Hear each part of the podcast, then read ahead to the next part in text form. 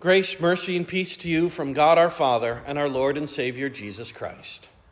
Amen. Bruised, beaten, and helpless, the man who had fallen among thieves lay on the roadside. He was half dead, needing rescue and healing. If help had not come soon, he would surely have perished. A priest and a Levite walk by on the other side of the road. They ignore the plight of the helpless dying man. But then comes this Samaritan, a foreigner of mixed race and religion, and therefore despised by the Jews. When he sees the poor, wounded man, Luke says that he had compassion. He was moved in the gut, the same way Jesus was moved at the sight of people who were suffering. The Samaritan wastes no time in helping this injured man, immediately binding up the man's wounds, pouring on oil and wine. He places him on his own animal and takes him to an inn. The Good Samaritan does not stop there. He, he places the man into the care of the innkeeper, gives him some money for expenses, and promises to repay the innkeeper upon his return. This is what you call going above and beyond the call of duty. And if all of this was just a lesson in morality to remind Christians what they should do for others, then that would not leave us much in the way of comfort, would it? Dear Christians, with this parable, Jesus paints a beautiful portrait of your salvation. He shows you just how desperate your condition was on the account of sin. And he shows the gift of healing that he had come to bring. The man in the parable provides a picture of all the fallen sons of Adam, wounded by sin, beaten by the devil's attacks, robbed of our righteousness and our good standing with God. We, too, were dead in the trespasses and sins. Like this man, we were helpless and destitute. Left to ourselves, we would have most certainly perished eternally.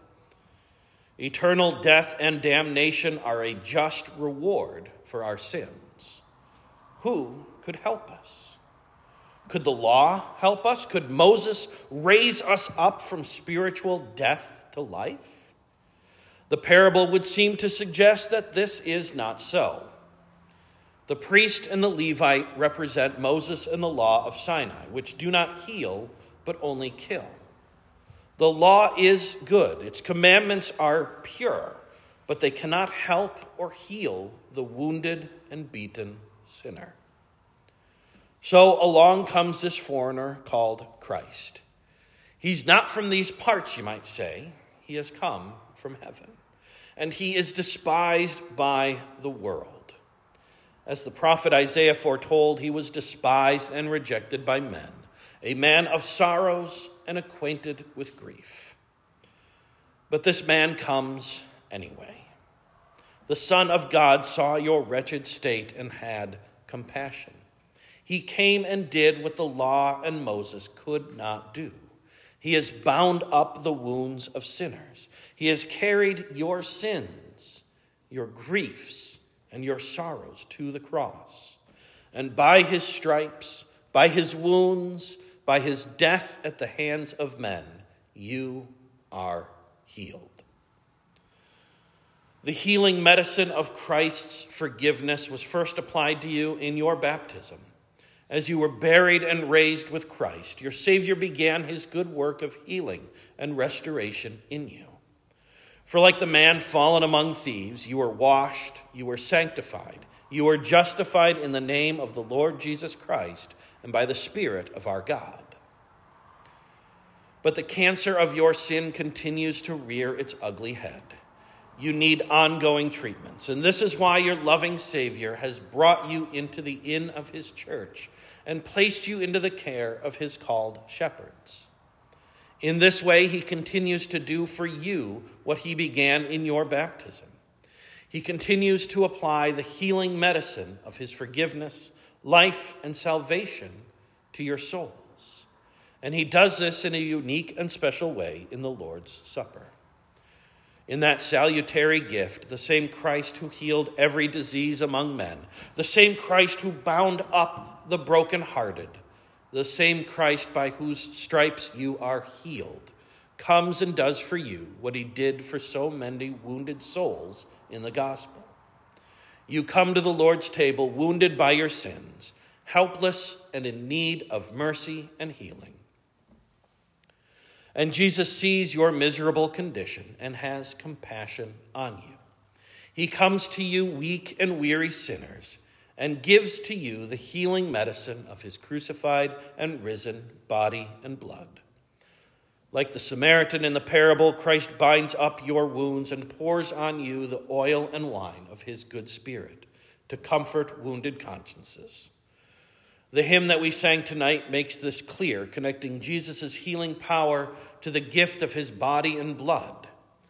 Jesus comes today with healing, knocking at my door, appealing, offering pardon, grace, and peace.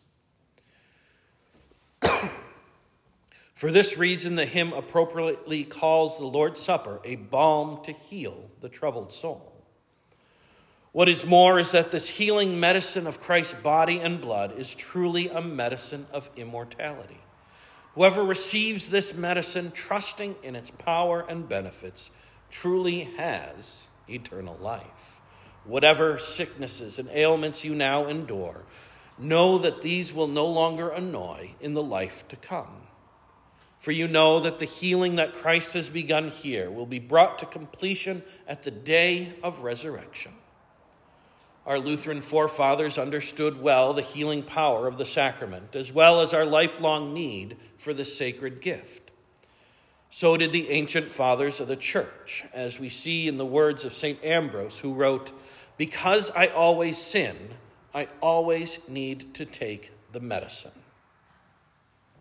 These venerable fathers in the faith understood that because the sinful flesh is with us from cradle to grave, there is never a time that we do not need this healing gift. So, what about you? Do you have need of consolation? Do you have a wounded conscience? Have you lived as if God did not matter and as if you mattered most of all? Are you plagued by sin and the temptations of the devil?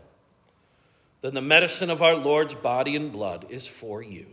It is for your healing and sanctification. We give thanks to God during this Lenten season that through this salutary gift, Christ's healing hand reaches out to us and heals us. Take and eat.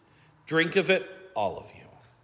These are the words of your great physician, your good Samaritan, Jesus Christ. Amen.